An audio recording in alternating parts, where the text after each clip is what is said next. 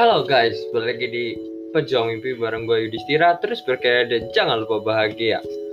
Kali ini, uh, pada podcast kali ini Tentang cinta diri bukanlah egoisme.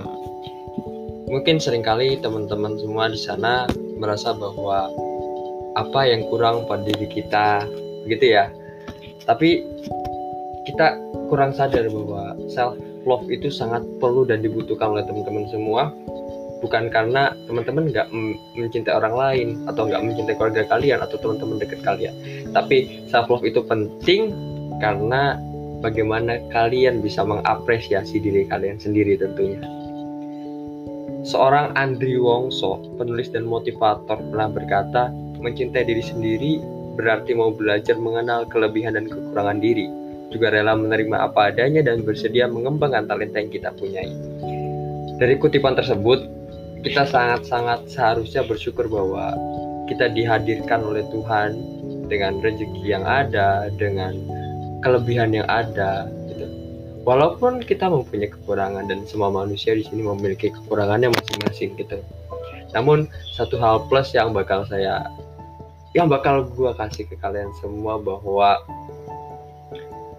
jadikanlah kelebihan kalian menjadi sebuah apa ya menjadi sebuah penutup dari kekurangan kalian. Karena semua kekurangan pada diri setiap orang itu pasti ada dan terus ada.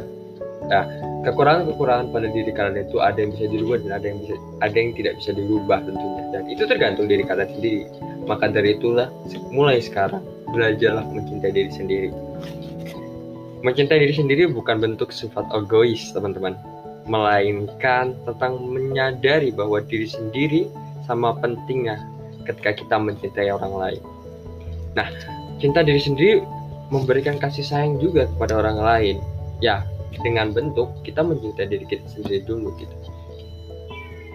Satu uh, paradigma yang seharusnya bisa dirubah uh, oleh setiap manusia bahwa self love is everything.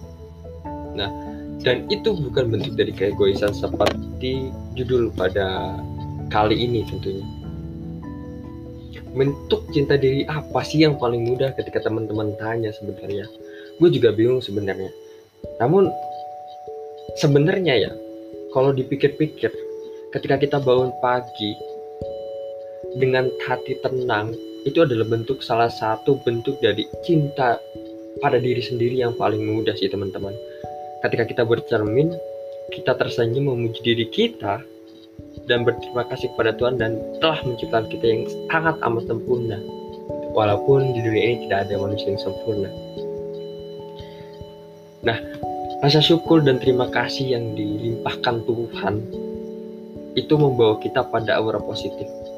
Positif vibes. Jadi, setiap hari yang kita lakuin itu menjadi apa ya? tenang, tentram, dan semua yang kita lakuin itu ber, apa ya berdampak positif pada kehidupan kita. Beda halnya ketika kita memikirkan hal-hal negatif atau yang bisa kita sebut negatif thinking di mana kita sering berpikir negatif yang akhirnya membawa kita ke ke perilaku negatif atau hal-hal yang berbau negatif.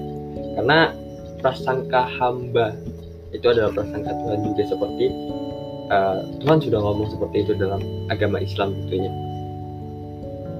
sekali lagi aku mau nyampein buat teman-teman semua. Atau gue pengen nyampein buat teman-teman semua bahwa cinta diri itu bukan bentuk egoisme.